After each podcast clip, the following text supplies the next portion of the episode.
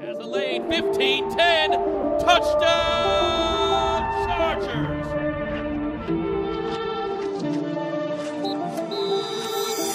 What's up, guys? Welcome into another episode of Chargers Weekly. As always, joined by Matt Money Smith. Money in the Midwest for some March Madness.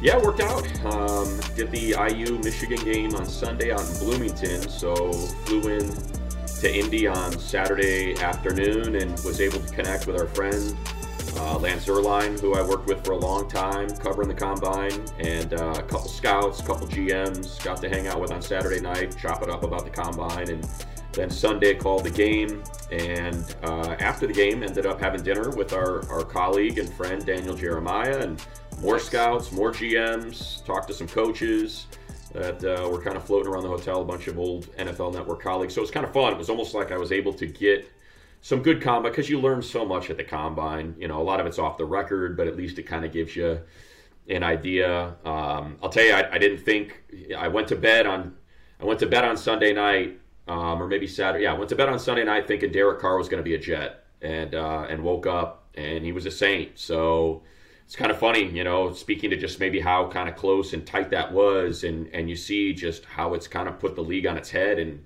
and how desperate the Jets look here on, at this moment when we're recording this podcast to to get Aaron Rodgers. You know, basically sounded like and talking to some people like, yeah, it's it's an A or a B. It's it's Aaron Rodgers, it's Derek Carr. It's got to be one of those two. So I don't think I'd be surprised. Um, unless, of course, Aaron doesn't want to go there. I won't be surprised to see them really put together a pretty um, substantial offer to get him out to New York. It sounds like they really want to make that happen. Yeah, the, the full court press has to be on there. And then you mentioned Derek Carr out of the AFC West now in New Orleans. And then this whole Lamar Jackson thing is wild too because he's going to have the ability to kind of shop himself around the league. You're seeing teams that say they're not interested, which I find to be kind of funny because it's Lamar Jackson, an MVP. Yeah. Uh, so where where is Lamar Jackson going to go? I think between Rodgers and Lamar, we'll get to all the extensions with Burrow and Herbert, but those are the, the next two dominoes. No. Yeah. So, I, you know, I heard a couple different things, you know, and, and, nobody's ever being honest with you. They know I'm in the media. They may want me to, to put out there what they're what they're selling. I always am cognizant of that. Um, yeah. But I heard kind of two different theories. One that teams are reluctant to engage with Lamar because they're convinced Baltimore's going to match. That that's all this is. It's why they put the lower tag on him because they are just beating their heads against the wall, you know, with what he wants and what they think is realistic, and they're just content to let the market set itself for him. Um, now that doesn't mean that a team can't put together an offer that Baltimore deems is you know too expensive, and they'll take the two first round picks. But that's sort of the impression I got that that they just feel like this is a, waste of time. That whatever they put together for Lamar is going to be matched, and he's going to be back in Baltimore, and this is just an opportunity for them to say, "Hey, man, we're not trying to screw over. We're not trying to get one over on you. Go out and see for yourself what we think is a fair deal for you. And no, we want you. You know, we're, we're going to match the deal. Like, we, we have no interest in seeing you leave, but this is an easier road than putting the exclusive tag on at 45 million and just continuing to butt heads. The other thought is that teams aren't going to be as interested, that the number's too big, that they're concerned about the injuries. Um, that you know, well, why would you trade two ones to go up and get you know Anthony Richardson or C.J. Stroud if you're the Colts? You know, why trade four and a future one and a two and a future two to go get Stroud or Bryce Young or whomever when you can just trade the two ones and get Lamar? Well, one, because CJ Stroud isn't going to cost you 50 million bucks a year, and yeah. two, I think there's there's some legitimate concern about just like there was when he came out, just like there is with Bryce Young, you know that quarterbacks that are light, you know, uh, it's it's a concern.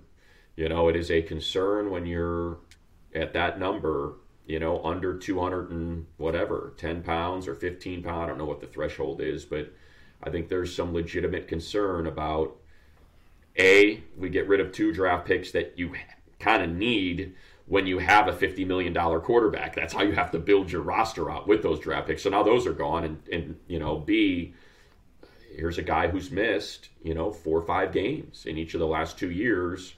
Um, and is that because of his slight build? So it'll be interesting. I know for a fact, look, I know if it were me, and I know there's people that are pro Lamar and people that aren't sold, um, I'd take the flyer. You know, I'd do it. If, if I were, you know, I'd, I'd be all about it. I'd be like, man, you want me to give up two ones and get a guy who's 26 who can do what he can do and – like if you have a good offensive mind like Arthur Smith in Atlanta, you know, I, I think the question, Chris, just becomes timetable. You know, like to me, I look at the Raiders and I say, why the hell wouldn't you drop them in there? You've got Waller, you've got Renfrow, you've got Davante Adams, you've got Josh Jacobs, you've got Kolton Miller.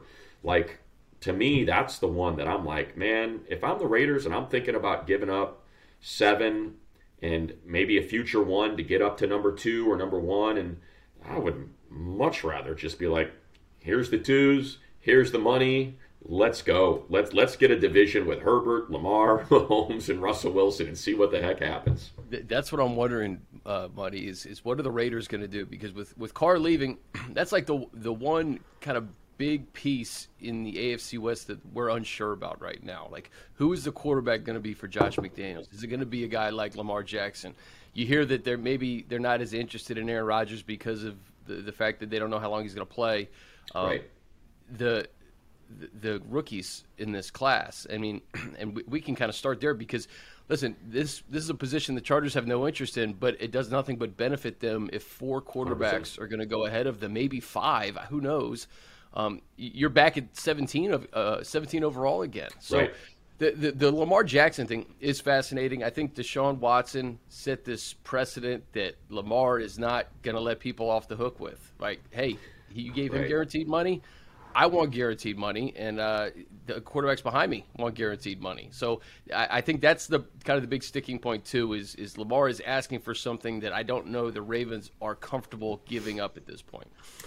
Yeah, so I think you know, look, I I know that you know we work for the Chargers, and and how does this you know do we do we have a bias toward ownership and in the front office because we're under their employ?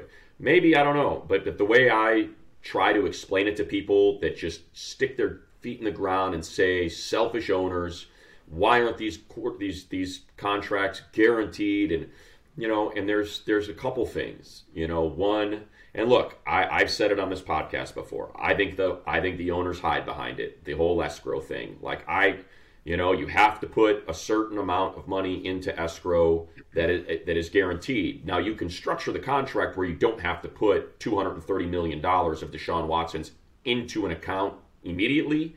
You know, you can guarantee that money, but say it is guaranteed at this particular date, and then you can arrange that with the league where then you can put it into the escrow as it coincides with those dates. So you don't have to do it for 200 million bucks immediately. But that's, you know, to, to, to have 200 million dollars of liquidity, it's not easy. Like you got to have a certain amount of means in order for that to happen. I know these franchises are valued. You know, we're talking about the the, the Washington Commanders at seven billion dollars, but yeah, that's not realized until you sell the team. Uh, until you actually sell the team, you're still on operating income. And what does our ledger look like?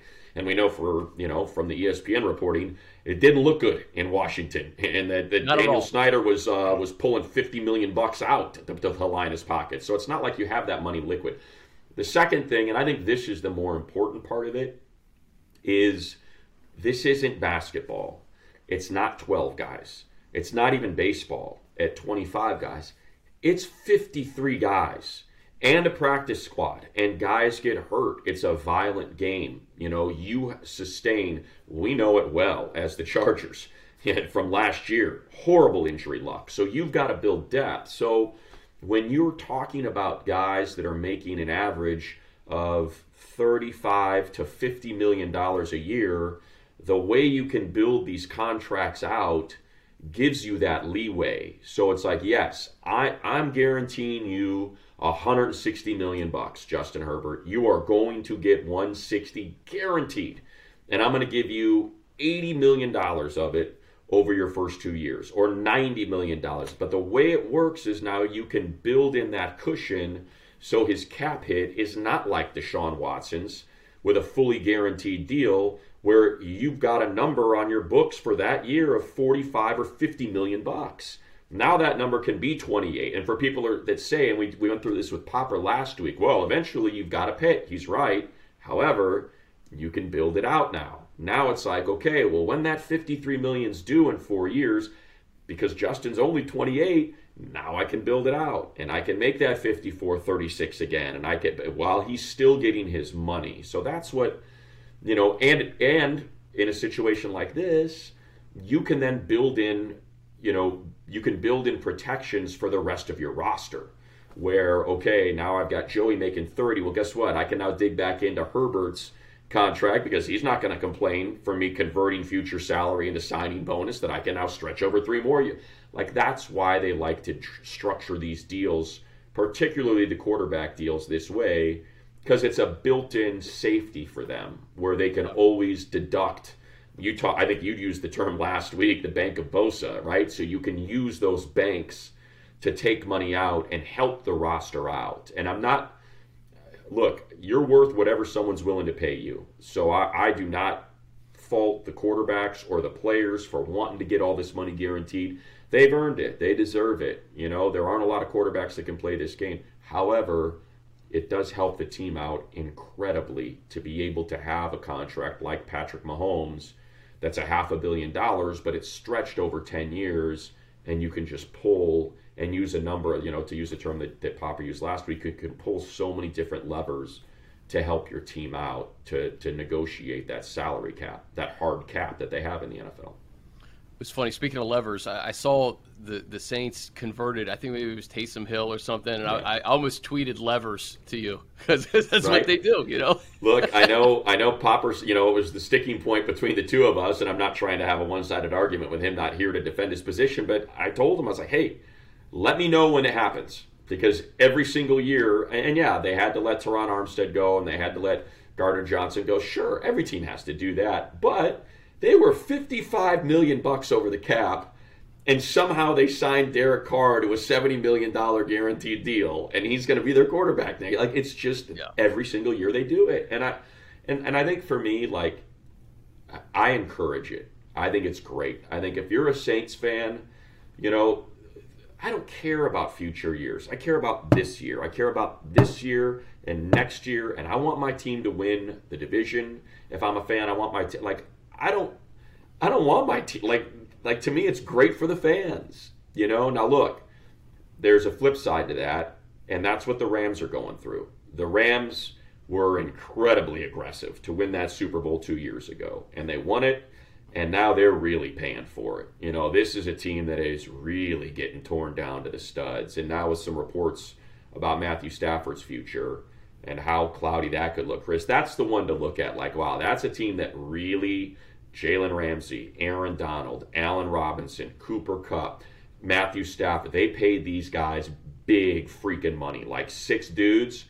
And now look at what they're dealing with. Now it's a real mess there because you know, they just they that that's the one, not the Saints. It's the Rams that you should look at for like, oof. I hope we're not in that sort of situation.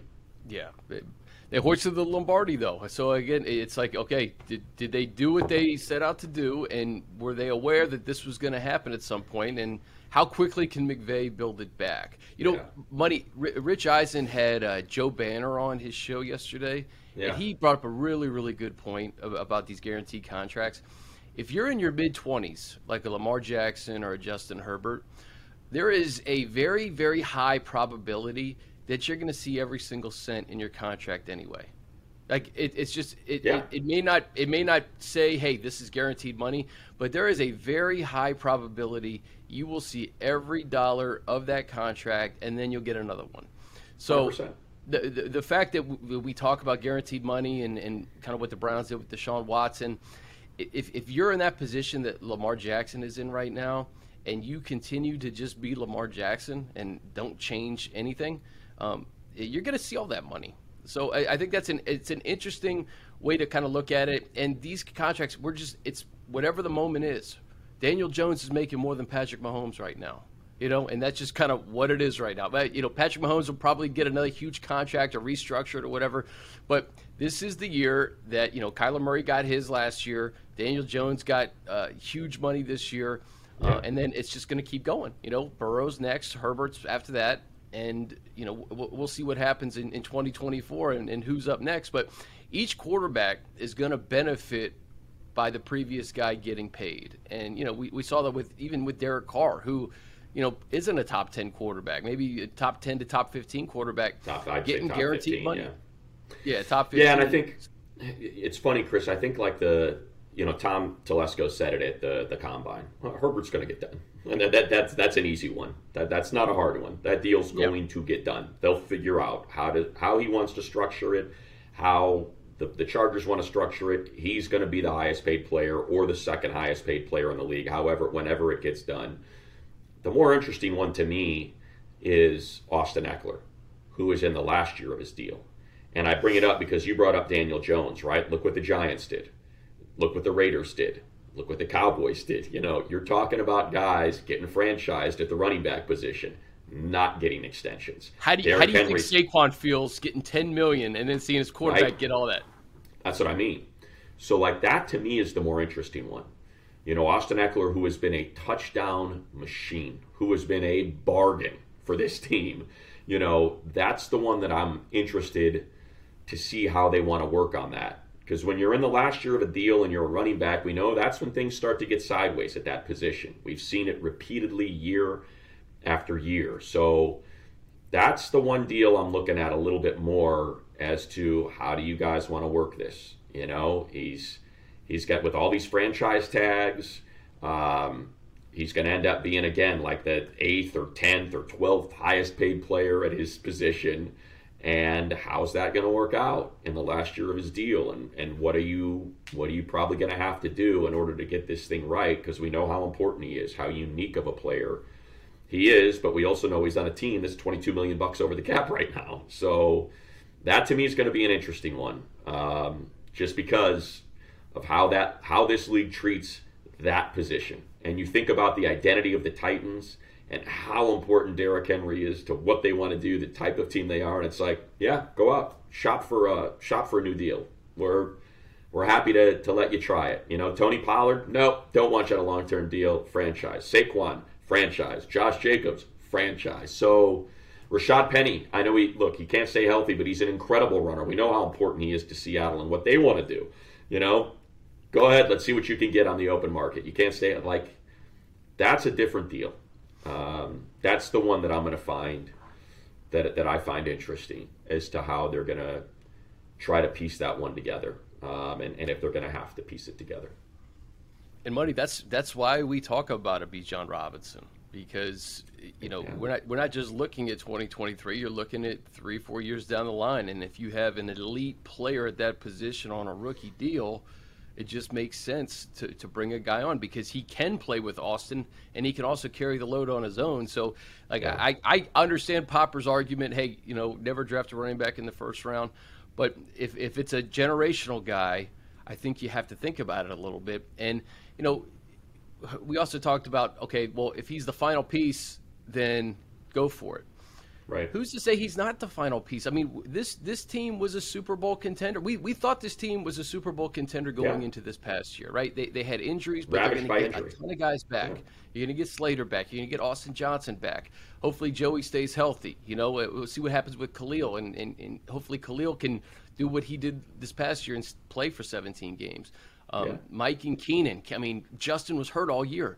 So who's to say that the, the team that they currently have constructed – can't get deep into January, maybe February, and then you throw a guy like Bijan Robinson into the mix. So that, that's why I think that that position in particular is fascinating, and you have to think about the future with the running back position because of exactly how you laid it out.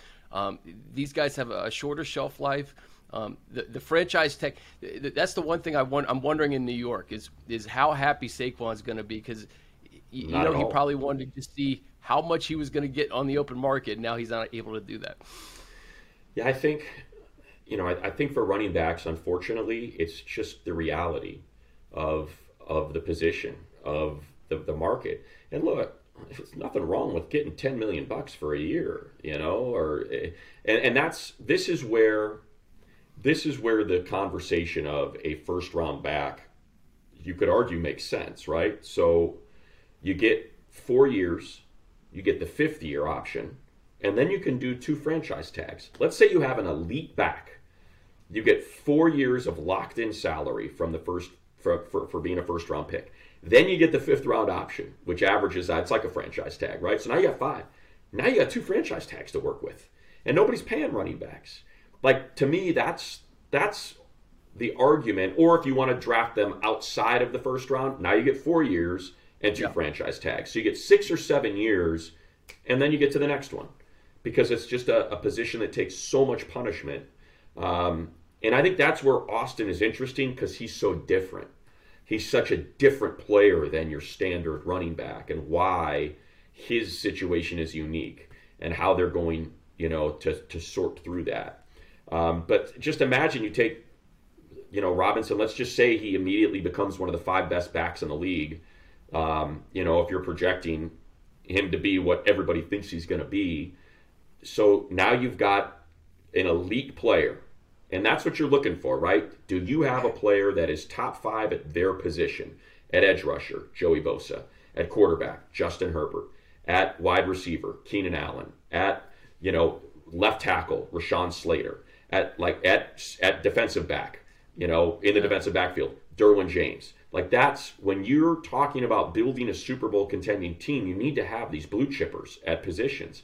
Well, now if you tell me I can plug in a guy at running back and he's going to be one of the five best players in the league at his position, and I'm going to have cost certainty for for seven years, and it's going to be affordable, you know, because the franchise tag for running backs is ten million bucks. It's nothing. So it's like that's where that, to me, that's where that conversation starts to make sense, and why it made sense to tag Hunter you know, we know the, the, the Chargers don't tag a lot of guys. You know, they tagged Hunter because it makes sense to tag tight ends. I mean, Ten million bucks for elite for for someone who is as elite as Hunter. You know, like Gesicki last year. Done. Let's go. Bargain. Draft a tight end in the first round, fifth year option, franchise, franchise. And there's seven years of cost certainty at a position that's not going to crush you when you drop that tag on them. Yeah, I'm with you. And I just, I, I I think we forget about Rashawn Slater and just how good he is. If you put uh, an elite back, uh, again, I'm not saying Austin's not elite. Austin's just a different type of running back. Yeah. Austin has been awesome. He, he leads the, the league in touchdowns over the last two years.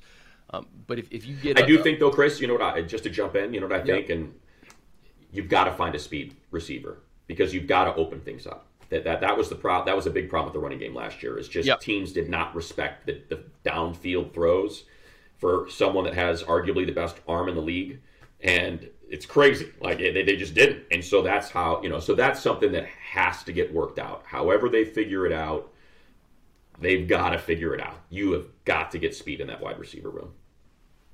All right, hey, let's take a quick break. We we got a bunch of questions that uh, relate to the combine, the draft, and free agency. We'll answer them on the other side. All right, guys, as the official hospitality provider of the NFL, On Location offers unrivaled access to experience all premier NFL events like never before. On Location brings you up close for all the action, providing fans with unforgettable moments from draft day to Super Bowl Sunday and everything in between. On Location thrilled to announce its new partnership with the Pro Football Hall of Fame. This August kickoff football season in Canton, Ohio and be there live to witness the class of 2023 enshrinement.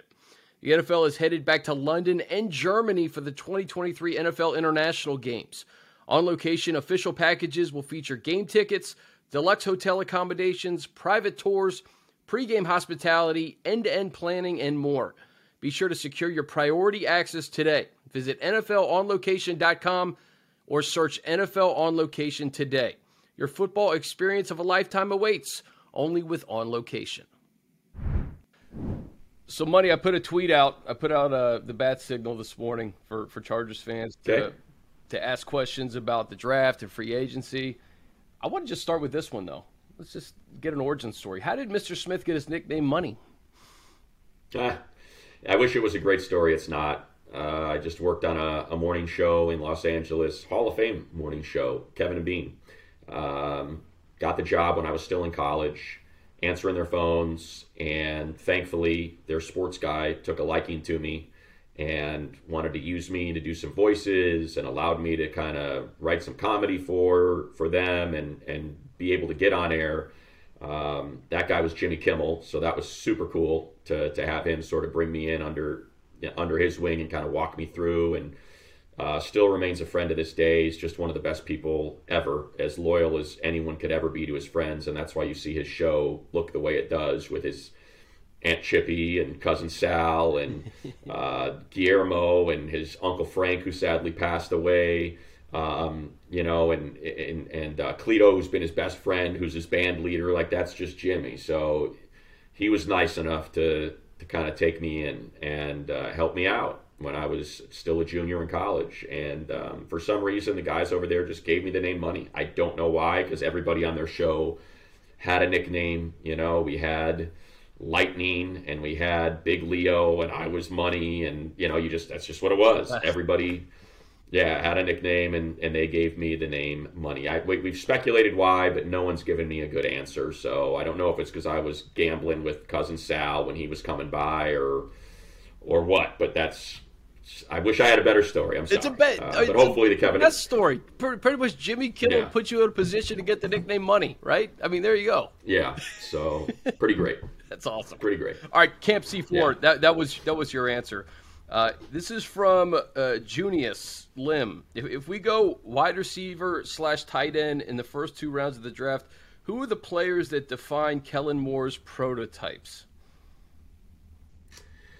Well, I guess you, you look look the, the Cowboys have had some really good receivers. I mean, Gallup and CeeDee Lamb and Amari Cooper. And I mean, that's, you're talking about really good receivers. So I don't think there's necessarily a profile for Kellen Moore. Um, I think because you've already got Mike Williams, Josh Palmer, Keenan Allen. So you've already got ones. Like you could make a case that both Mike Williams and Keenan are ones. You've got a one and a one A, which very few, which he had. You know, you, you could mm-hmm. argue that that he had when he had Cooper and CeeDee Lamb, he had a one and a one A, um, and they were able to move off of Cooper. You know, because of that. Would I have? Heck no. Not for the number. It was. I think he was making 18 million bucks for Amari Cooper. Absolutely, would have rather have kept Cooper there than trade him for whatever it was, a four or a five from the Browns. But um, so I think any receiver could could fit in. I think you know if you want sort of the smaller guy that's fast, Zay Flowers. Um, I, I, you know, I, I, got a chance to watch some of the wide receivers. Man, I love Downs was so smooth out of North Carolina. Mm. That's a potential maybe second instead of a first. Josh Downs, dude, he is smooth. And I mean, you talk about beautiful looking hands. Um, Addison was super smooth too. Now I don't, you know, he tweaked. A, I think I don't know if he tweaked a hammy or calf or what it was. It was something going on that he ended up having to cut his workout short. But you could just see the fluidity in his movements. So I think there's a lot of guys. You know, Flowers looked great. He looked explosive. I know DJ likes him a lot. Um, what about so guy Hyatt? I think you saw Hyatt with that street. So I think, I think we saw it right. So here's Hyatt. He gets the Richardson throw um, downfield, and what happens? He drops it. You know, so that's a, a bit of a concern. Is that he's just one. He's a one-year producer, and two, he's a one-trick pony. So I think that's the thing you have to be concerned about a little bit Whereas, you know, Addison was great last year, had some injury issues, and he's slight, and that's the one thing to be concerned about. I think he weighed in at like 171, so you're talking about a, a much smaller guy, much you know thinner frame that you maybe have to worry about a little bit. But man, he was good at Pittsburgh. If you just go back two years and watch what he and Kenny Pickett were doing, it was so impressive. And I like I, that. I know the the Steelers are probably the best drafting wide receiver team in the NFL. It's incredible what they come up with, you know, in those second, third, fourth rounds. But I do think there's something to be said about, you know, getting guys back together. You know, the way that Joe Burrow and Ja'Marr Chase got back together. You know, that that that I, I do think there's something to that. Um, you know, DeVonta Smith and Jalen Hurts and so I Jaylen Waddle and Tua. You know, there's just something about that familiarity and connection. So I don't know if Addison will be there, but in terms of tight ends, you know, Dalton Schultz is, you know, I'd say he's more of a pass catcher at tight end as opposed to a, you know, full service, big body, can block his tail off. I think you saw, you know, Washington certainly play his way into the first round out of Georgia. Oh my I don't God. think there's any question that he's going to go in the first round, right? You saw sled? that one-handed catch. Yeah, on the sled, just I mean, the, the sled is still crying for help. um, so I think that's a real interesting one. Because there's not a lot of pass catching production there because they didn't need it. But the idea that you have a six offensive lineman anytime he's on the field that is going to be able to match with your defensive end and just obliterate your linebacker or defensive back is super intriguing. And it's just a question of, okay, how good is he in the pass game? How good can he be in the pass game? You know, versus someone like a Dalton Kincaid, who would be more like your Dalton Schultz and, you know, just exceptional. He'd be an upgrade on Schultz, you know, just a ridiculous route runner, separation. You know, we talked about it last week, you know, Travis Kelce esque, you know, and you saw, Mayer, you know, Mayer, who's, you know, looked incredible. I mean, he was the body beautiful guy out there. You saw him all muscled up and, you know, looks like he's perfectly proportioned and it is kind of that that signature full service tight end. So I think I think in the you know, I think you're more I know that kind of the, the, vibe that I got from people was that it's not as good of a wide receiver draft as you might like, and that it's a really good tight end draft. So I think along those lines, you're probably more likely to get a good tight end in the second round, and maybe you gotta you gotta spend a little bit more to get the, the wide receiver, um, or you know, is it not worth the first round pick for the wide receiver because you feel like the tight ends are a little more talented, so why not go for the talent with that first round pick? It's it'll be interesting to see how they how they sort it out. But yeah, I would say there's a number of tight ends that you could probably say reflect a, a Schultz type of tight end. Um, you know, Mayer, uh, Musgrave, super athletic, looked really good, body, beautiful guy. Um, Washington was just a, a, an alien, a complete alien out there. So that would be a, a, real interesting one. Good problem to have for the Chargers, selected at 17. Yeah. One of those guys is going to be there. You know, one of those elite tight ends, or who knows if Addison drops it's, 21. It's such know? a great point. I'm glad you, you brought that up, Chris. It's it's a great way to look at it you're not picking at 21, you're picking at 17 because yeah. there's going to be four quarterbacks. So now just set your O line, D line, defensive backs, tight ends, wide receivers, and the one running back. And there's six positions. You know, you're going to probably get the second best player at one of those positions. Yeah. You know, guaranteed because you're talking about 17 guys that are going to come off the board. Jermaine out of Wilmington, Delaware. Uh, how do you guys feel about us adding a guy like Mecole Hardman? Would he come at a discount considering his injury? Jermaine's looking for speed, money. Yeah, I think it's a great. I think it's a great point. You know, is there is there someone on the free agent market? You know that, and, and you saw it last year. You know, you saw some of these guys that were floating out there that were speed guys that you take a flyer on you know, that that you hope pan out. And uh, you know, sometimes they do, sometimes they don't. You know, and and look, Mecole is has not had the career that the Chiefs had hoped. You know, it's just he's kind of been a little more effective on those jet sweeps and stuff, and just really wasn't the guy that could take the top off. He would he would flash every now and then, um, but certainly that's the one concern, right? Is you've got Patrick Mahomes who can extend plays, who's got a huge arm, should be a no brainer, should be an absolute perfect weapon. And they were hoping that Hardman was going to take over for, you know, for Tyreek Hill, and it just never happened. So that's the, I think that's the one concern. I'm blanking. I'm, I'm, I'm vamping because I'm trying to think of the name, and why can I not remember the Notre Dame receiver that was in Houston that signed the one year deal? Will Fuller. Uh, Will Will Fuller. Yeah. Like, look what happened with Will Fuller Fuller last year, right? Like, hey, here's this elite speed. Let's go get him, and then he just barely plays, and it just ends up you know, so that's guys that are hurt tend to get hurt. You know, and there's a reason why guys with four three speed find themselves on the open market.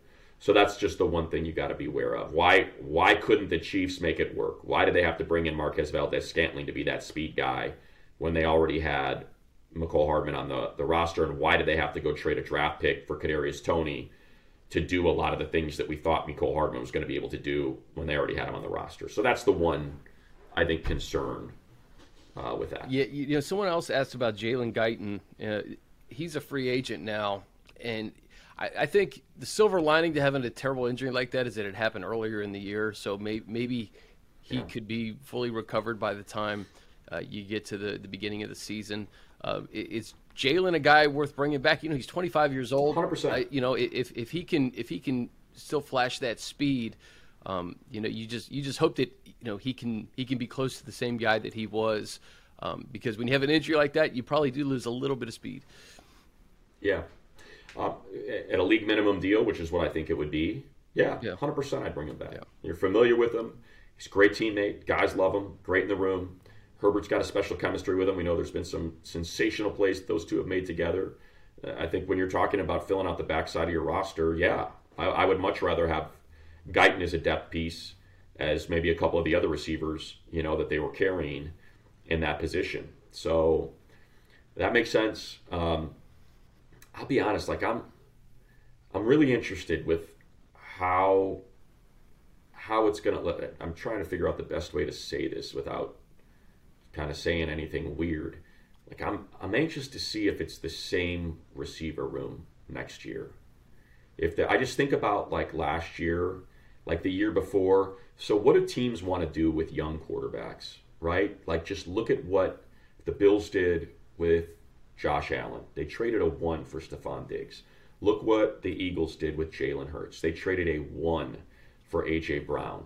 You've got, you know, potentially a Houston team that's going to be drafting a quarterback. You've got a Colts team. You've got, you know, some a Panthers team. Now they have DJ Moore and stuff, but like, I just wonder if, you know, if the Chargers are going to get calls. You know, if they're going to get calls because it's like, hey, you got two receivers that are making 20 million bucks a piece. Hmm. Let's see if we can pluck one of them. Let's see if, you know, we can offer you a second round pick or something and pluck one of those guys and help our young quarterback out because you kind of have this embarrassment of riches of two ones, you know, which not a lot of teams have. And I think I just there's something about it that that's kind of been nagging at me, and I wonder if how you know when you're when you're over the cap, when you're trying to build out a roster, when you're trying to get depth, and you've had two receivers that dealt with injuries last year, but are really really good. You know what happens if you get that call? You know what do you do? Because we know the way those contracts are structured, they can move them. You know, they, and they're not going to take on a lot of dead money for either Mike or Keenan. So I, I, I know what Tom said, um, but I think it's different from hey, we're just straight cutting this guy for cap relief to you got you got Will Levis coming in, you got you know Anthony Richardson who's got a huge arm, and we want to pair him with a guy like Mike who can high point. We'll, we'll send. We got two ones. We'll send your other one. Let's. I, I, I'm interested to see how that would shake out. I'm not saying I would do it. Yeah. What I'm saying is, I, I think they're going to get that call. Uh, I would not be surprised, and I think that's when you not now you have to start saying, okay, if we do this, if we take this piece away, what do we replace it with? And look, you saw what happened in Tennessee; it totally fell apart. AJ was a Jenga piece, and it absolutely fell apart. Um, so I, I think you have to be, you know, and, let, and then look what happened in Minnesota. They pull out Diggs and they plug in Justin Jefferson, perfect. and they upgraded. Yeah. Uh, So it's like it works both ways. So I'm anxious. I'm anxious to see if if they do get that call and and what would happen if they did. We've seen we've seen stranger things. Uh, you know, remember last year the, the Cardinals tried to do the same thing with Kyler Murray. Let's get Hollywood Brown. Let's trade a Yeah. let's trade a first round pick for Hollywood Brown, and the Ravens said, "Okay, go for it." You know, it didn't really work out. That's what I'm saying. Um, but they had Hopkins there too, so they were they were trying to just just load it up for Kyler. Right. Hey, I, I And I now they're going to trade Hopkins. I wouldn't put or he's a free agent. Who's that? I said, and now Hopkins is going to be gone. I know. Like you know, he's he's on the market. So Yeah. it's just a trend. People follow the trends, right? Look at what Diggs did for Allen. Look at what AJ Brown did for you know for for Jay, for Jalen Hurts. Like it's there's a reason why you know Doug Pederson went out and said, hey, let's get some vets down here. Let's get Evan Engram. Let's get Christian Kirk. We got a young guy. We need to get veteran receivers. Yeah. To help him Now out. they got Calvin Ridley. I mean, my God. It's Like, crazy. Hey, you know what? I wouldn't put I wouldn't put anything past this draft. I, I think the Bears are going to do some wheeling and dealing. They're going to have a ton of picks. Hundred percent. They're going to have a ton of picks. 100%. Uh, Chase Claypool isn't enough for Justin Fields, so I, I, I could see That was yeah. I could see the Bears saying, "Okay, hey, let's go get D Hop. Let's go look in the uh, in the AFC, Right. See who's available for our guy, so we can take this offense to another level." So it, it's fascinating, and you know anything can happen. I, I think Joshua Palmer, the way that he played in the absence of Keenan and Mike, I think maybe showed the front office that hey. Uh, Joshua is capable. He's only going to get better. Uh, the way he works with Justin after practice, man, that that has just been a thing that we we've seen since his rookie season. So, who knows? Uh, how about uh, let's see? Gerard Robertson asked about uh, the time frame on Pipkins. I, I think people are, are understanding that the Pipkins thing. Uh, uh, among the unrestricted free agents, we talked about Drue last week too, but uh, getting Trey Yeah, it's- back in the fold is important. we you know what we we ended up getting some really and i want to try to find it here um, where the heck did it go um, you ended up getting a huge break on the the tackle market um, let's see i'm trying to find here we go. I could not believe how many tackles did not get tagged. I thought for sure that you were going to see orlando brown get a second tag. So this is the benefit for the chargers is there's a lot of tackles out there that are free agents. Orlando brown jawaan taylor kaleb mcgary mike mcglinchey taylor lewan isaiah wynn donovan smith yesterday released by the bucks uh, kelvin beachum andrew wylie of the chiefs so like that's a lot. Like if you're the Bears and like that's where which we said these guys never hit the market, you know, and yet here they are hitting the market. So that's where it could benefit the Chargers that you know, maybe Trey finds himself a little bit further down in that pecking order because they don't know him like the Chargers know him and how he has developed and how he has gradually taken these steps to have his best year and to be a really good right tackle that fought through a lot of toughness. Um, and they wouldn't value him as much as maybe a couple of the other guys that have just had, you know, they were first round draft pick, first or second round draft pick. so they always have that stigma attached to them. They won a Super Bowl in the case of Orlando Brown. They were the highest paid tackle in the league at one point, and Taylor Lewan. Like they all have that sort of resume Yeah. that's a little more flashing lights for these teams with a ton of cap space to go. You know, the Raiders to go out and get one of them, the the Bears to go out and get one of them. With what we were talking about, um, then maybe it works out for the Chargers. Or, or hey, for money. Or but, on the flip know. side, if if somebody really falls in love with Trey and his youth and the fact that he's ascending and they pay him a lot of money, you just named a bunch of guys who could be Right. potential replacements. You know, um, obviously, it, it, it would be nice to have Trey in here and, Exactly. and to just kind of continue what he started here with the Chargers. But um, it, it's a great point Yeah. because there, there weren't many tackles tagged, and there's, you know, I couldn't believe. Peter King, Peter King, I think in his column said that this was going to be a very boring free agency. That's one position though where you just named a ton of guys who you know really kind Yeah. of fit with the Chargers need. Uh, even like from a swing tackle perspective, if you can get uh, another guy in here to back up, I know I know we have uh, Salyer in the mix. I don't know if they're going to move him to guard. Um, he's a candidate to be a swing tackle too, but um, I, I just think that that's one position the Chargers. Um, they could look at closely and say, okay, hey, let's get Trey back. But if, if not, there's a couple other guys that may fit the bill. No doubt. Um, I think if you ask them, ultimately, they'd probably prefer to get Trey um, as opposed to trying to figure out if there's an upgrade out there. But I think that benefits them. I, think, you know, teams would be apt to, to lock in on somebody like a McGary, a Taylor, a Brown before, you know, those. I'm talking about the teams with the big numbers in cap space um, that can go out and spend some serious cash as opposed to like, you know what, let's take the ascending player. Let's take the guy that, that had a, a solid season last year as opposed to someone like Donovan Smith, who everybody knows is just a rock solid league average tackle. Is he elite? No, but that's not necessarily what you're going to get in free agency. You're going to get is he replacement level? Is he is he one of the 20 best tackles in the league? One of the 18 best tackles in the league? If he is, let's go get him because that's all you need. Uh, because because to, to, to search for something else is foolish. It's just it's, it's so hard to find. Um, but I think it ends up benefiting the uh, the Chargers quite a bit. Same with same with linebacker. You know, we were talking about Tranquill. You look at the linebackers. That that are going to be available. Uh, let's see, where did they go? I was like, holy cow! Look at all these freaking linebackers that ended up making their way. I had no idea, you know, how many of those guys ended up not getting deals. Bobby Wagner, Tremaine Edmunds, taking one pick ahead of Derwin James. Nope. They didn't pick up his fifth year option. He's a free agent.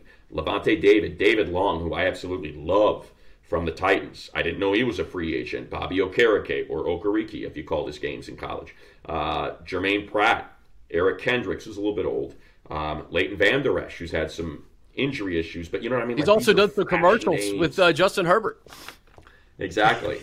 like those are flashy names that slot perhaps ahead of Drue. And now, you know, because of the market, you have an opportunity to keep your guys. Yep. Uh, we're a little short on time, so I'm going to try to combine some of these questions because okay. some of the. Uh, Sorry, I'll be less long-winded. No, it's, it's, it's not you. It's we have some, we have a lot of questions. It's great. Um, Luis, Andrew, Jeff, and Chris. I'm just going to kind of combine these. Assuming the Chargers re-signed Pipkins and cut Feiler to slot Salyer in at left guard, how do you think they address the backup swing tackle position? We kind of just alluded to that. Uh, what extensions could be done to keep the cap, to help the cap and keep the team together? And then somebody asked about maybe offering extensions to Eck and Vato to help with cap relief. And if they don't draft a tight end in the first round, who would be your favorite targets in later rounds?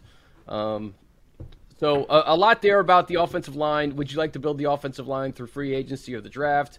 Um, money, you can kind of attack this however you want. Maybe we just start with: Would you offer guys like like Mike Davis and Ekeler extensions to help with cap relief? Well, I mean, their number's so small right now. That's the thing. And they're both bargains. You know, Mike is what ten million bucks for a starting corner. I mean, that's nothing. Yeah. You're talking about guys that are making twenty five million bucks a year at that position, and I'm sure Mikey's content to be like, hey, man, either you're going to pay me a bunch of scratch or I am getting to free agency. So I think that's the one issue there is I don't think that's the place to find cap relief. The place to find cap relief is where that to me the the big one is Joey Bosa. It's 30 million bucks, you know, and you can you can toy with that as long as you're comfortable stretching Joey out, which I'm assuming they are. Um, you know, he seems to be a core piece. So I would guess that's one uh, that you'd want to take. That that that's a big one. Um, yes, plugging Jamaree in at guard serves two purposes. One, you feel good about him. Two, Matt Feiler saves you eight million bucks. It's just salary that's off the books.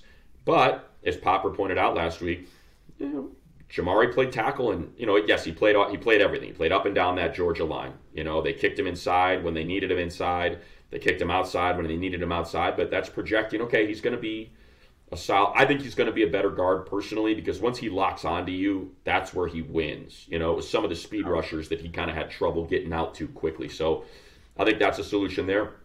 Yeah, I said it. I think at tight end, um, you saw all the athleticism out there. The, the one thing I would say about tight end though, and trying to pick one up in the third, fourth, I think it was Porter Wright was the one that really kind of raised his hand out of Iowa. So the, the or Laporta, yeah. So I just think it's such an important position I think it really changes the math when when you have a dominant player at that position. So to me, if you have one of those elite guys sitting there, um, to me that I would get it. I wouldn't mess around with, hey, let's see if we can pluck this guy in the third or fourth. They've been doing that since they let Hunter Henry go. You know, it's one year it's it's uh, it's Jared Cook, the next year it's Gerald Everett. Like, get that guy and get that position settled because man, Justin is he can exploit the hell out of it. Jack Foley says, I know Matt Money Smith is on the Kincaid train, but would the team take him over Mayer if both available at 21? Uh, the Chargers have, have a, a, track record of liking those Notre Dame guys, Money. They sure do. Um, I don't know. I, I think there's, you know, there's there's so many different styles. Uh, there's so many different types, body types, styles of play. I think it's just what they think fits the team best. Um, you know, do they want someone who's more of a blocker um, and not as good of a pass catcher? Then yeah, then then you know Mayer might be your guy, or Washington might be your guy if that's what you want. Yeah. Um, you know, we, we said it. If you want someone at that position that's a little bit more of the Travis Kelce, you know, I, I don't even want to put Evan Engram in there. He's so much more of a wide receiver. He's not even really a, a tight end. Um, Kincaid is is a, a more Kelce esque style tight end. Um, So I think it just depends. I, I wouldn't have a problem with either of them. You know, with Washington, with Mayer, with with Kincaid. I'm good with all that. You know, give me some of that for, for her. But I just think you get those trees in the in the red zone in the middle of the field. It's such a it's such a it, it's just it's easy completions to me when when you can find one of those guys. The likelihood the Chargers will trade down even out of the first round. You know, I, I think you got to get a blue chip type player uh, where you're at because of the fact that the quarterbacks are, are going to go there. But what do you, what do you think? Yeah, uh, to me, it, you know, we, we've said it. It's just what, what, how many players do they have first round grades on, and is one of them available? And if that player isn't available, what is the offer? You know, that for someone that wants to come up that clearly has one of those players as a, a first round grade. So that's again, that's just math. It's it, it really does typically come down to that, and and whether or not you have a player that you really like, and how big the gaps are on your horizontal board. You know, horizontal, you have each position and you have each position ranked, and then you have a vertical, however many players they put on their vertical. Some teams put 70, some have 100, some have 150 in order. And what does that look like um, based on what's available to you? It doesn't sound, you know, it doesn't sound like there's a, a lot of action in this draft. I, I didn't quite get that vibe when I was out at the combine that there's going to be a lot of those teams that want to jump up now if if what you say goes, Chris, and let's just say Hendon Hooker ends up going, that someone falls in love with him and he ends up going in the first round, and you get five guys, and now you've got 16 players. You know, you're the 16th best non-quarterback that you get to draft. Okay, now that looks like a back end of a first round grade, and that's that tends to be the sweet spot. That's what you usually hear from guys. Is yeah, it's usually about 17 to 20 guys that get first round grades on in an average draft. So now, yeah, you could be in a position to trade back because it may be the very back end of, okay, this guy we have, and he should have gone at 12, but the quarterback's pushed him down, and oh my God, he's available at 21. Let's get him and offer him, you know, a two this year and a two and a three next year. And okay, let's go. You know, Chargers have no two, so replaces that, or they lost their two last year, so now you replace that two that you lost last year, maybe, and you get the extra pick out of it the following year. Couple more, and guys, we get a bunch pouring in, so we, we always appreciate you listening. We'll do another one of these okay. very soon. Uh, uh, Bolts nine four. I think we kind of answered this. How, how do the Chargers fix the running game? I think it's a combination of a lot of things. You, you, you either get that generational running back. We, he talked about a speed receiver in this question, um, and then obviously upgrading the offensive line. But I also think the Kellen Moore scheme is going to help. 100%. Right, is going to help that running game. Uh, John Bingham, money wants to know how and when do the Chargers get a backup center who can take over in 2024? I guess he's looking for the next Corey Linsley. I'm, I'm very happy with the current uh, setup, but uh, yeah. I, I, I appreciate the future question you know, that's uh, just going back to a prior question, restructuring Vato or, or Austin. How about restructuring Corey? You know, I don't want to do center in 2024. I, I don't either. Corey, you know, and he's he's doing great. So, I, and he's young enough that you know, and centers tend to last a little bit longer than tackles. Um, so, I think that's an interesting contract to maybe extend because I would assume they want him here. Um, so that's instead of finding the next one. Um, and, and I think the good thing about center is if if we feel so, you know, if we feel really good about this nucleus that the Chargers have, you can you can get the best center in the draft typically in the 20s.